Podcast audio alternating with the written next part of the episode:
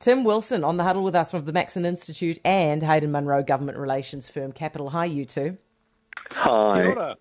Tim, have you at any at any time because we have to be careful we can't talk about this particular case as as Steve was mm. just saying, but have you at any time considered like looked around the house and thought, yeah, if I if I was intruded upon, this is what I've got? I haven't done that, Heather, but um, but we were burgled um, last year, and there is a visceral sense in having your home invaded, even though the burglar had gone. They took a bit of stuff. Uh, and uh, obviously, the, the barrister you were just speaking of has detailed some of the situation the courts are considering, but there is a really visceral response. I don't know how I would uh, react if I was personally threatened, uh, but but also someone I love being threatened. Um, that that would that would elevate it to another level. The other thing I think we have to note here is that this is a 17 year old versus a 60 something year old, and that doesn't seem like a fair fight. Fair fair for whom? Unfair for whom? doesn't it, it doesn't in terms of physical vitality. So you oh, have yeah. a yeah you have a sixty year old uh, you have sixty something actually. I've seen a picture of uh, the defendant, and um, of course the names of the, um, the, the home invaders are suppressed because they're teenagers. But yeah. but again, there's that sense of imbalance physically. As in, like the seventeen year old's got the upper hand, right? Absolutely, yeah, yeah. yeah okay, cool. Just being clear, Hayden. I'm not talking about this case specifically, but in general, if an intruder gets hurt when they're intruding into someone else's house, it's very hard to feel very much sympathy for them, is there? It, it absolutely is. Yeah, you know the the idea that you could just be asleep in your bed one night and then someone appears over you. You know, with you know in this in this case, I think it was a, a um, broken wine bottle, but you know any any kind of lethal implement that that yeah, that is very, very scary. I think, in, in, you know, what's interesting about this case is it raises a lot of questions about exactly where do you draw the line and mm. and how does your perception of the threat uh, match or not match what the actual threat is you know is someone lying on the ground even if you don't know if maybe more attackers are coming is that you know is, is it reasonable to be um, to feel so threatened that you, you need to, to kind of take lethal action so you know it'd be a very interesting um, uh, case okay, to yeah. follow and see where this ends up I think we're all very interested in it. Now, listen, I want to know what both of you think about Trevor Mallard and whether he's lost the plot. So let's deal with it when we come back from the break. 16 away from 6. On the upside, by the way, says somebody in, on the text, the alleged intruder will get ACC, so it's not all bad, is it? Tim Wilson, Hayden Munro, back with us on the huddle. Now, Hayden, um, Winston Peters reckons, and I agree with him, Trevor Mallard's lost the plot. What do you think?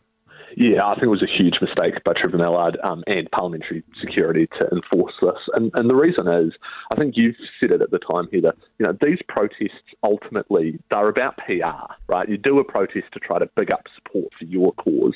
And this was a cause, actually, that when the people in the Parliament grounds rioted, when they threw um, bricks and poo at the police, they really damaged their cause. And they tried to portray themselves for a very long time as the put upon underdog and then I think they gave away that framing when they threw bricks at the cops. Mallard today has given that that underdog, that bullied by the you know the oppressors framing that these people who want to play the victim want so badly. He's played exactly into their hands, and I think you'll see the other parties in Parliament that are meeting tonight.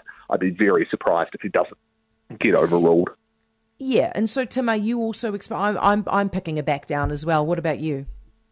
Oh, absolutely. I mean, uh, it, it seems like it, it's already happened that Trevor Mallard has been shown up. I mean, he said the decision was made by parliamentary security, not him, and then the PM had to go, mm, mm, mm, mm. so actually the decision does ultimately rest with you, uh, Mr. Mallard. And I think wisely she calls, called in the Parliamentary Services uh, Commission to take care of this. So it's like, actually, no, you did wrong. Oh, and by the way, I'm going to call in the other guys to actually make the right decision. So I, I don't know where he goes from here. Well, I mean, the only thing, yeah, and Hayden, this is the thing, right? Trevor Mallard, the reason he's doing this in part, my, my feeling is, in part, because he hates losing. He's so angry about the protest, so he's got to play another ace. So if this is the guy who doesn't want to be, doesn't want to have to back down, how do you get him to back down and withdraw the trespass notices? Also, I think you've you've heard from Tim exactly what will probably happen. The process, and I think this is the right process actually, will be that all the parties in Parliament will will get together and come up with a view. And I think that's quite important that you know everyone owns this. The only other thing I'd say is, is Wait, oh, Hayden, I'm of, sorry, can I just interrupt you? Why yeah, does everybody have to own it to say help him save face when he's the guy who keeps mucking up? Well, sorry, no. My my point is, I think that actually a decision like this, a decision to trespass the deputy prime minister, is very political, and I oh, think yeah. that that, that parliamentary services or, or the speaker, you know, anyone making this decision, to think that you could do that on behalf of parliament. Mm. Without going to all of those parties, I think that's that's actually the big mistake here. Mm. There's been an assumption of power that rightly sits with all the parties in Parliament because this is very political. This isn't just a normal trespassing someone from the mall for shoplifting. This is an intensely no, political situation. Can can you imagine the text that the Prime Minister received this morning? It's just like, oh no, looks like Mallard's gone rogue yeah. again. How many more oh. texts, Tim, do you think like that she can handle? I'm I'm not sure. I'm not sure, and I think I, th- I think the fact that she has actually she corrected him on his story and then appointed um, as you essentially said, look, Parliamentary Services uh, Commission is going to sort this out. Says that she's coming to the end of her patience. Yeah, I suspect she's starting to sound like she is actually. Now, um, Hayden, this question's been posed on stuff. Is it okay to buy books you will never read just to make your shelves look good? Of course it is.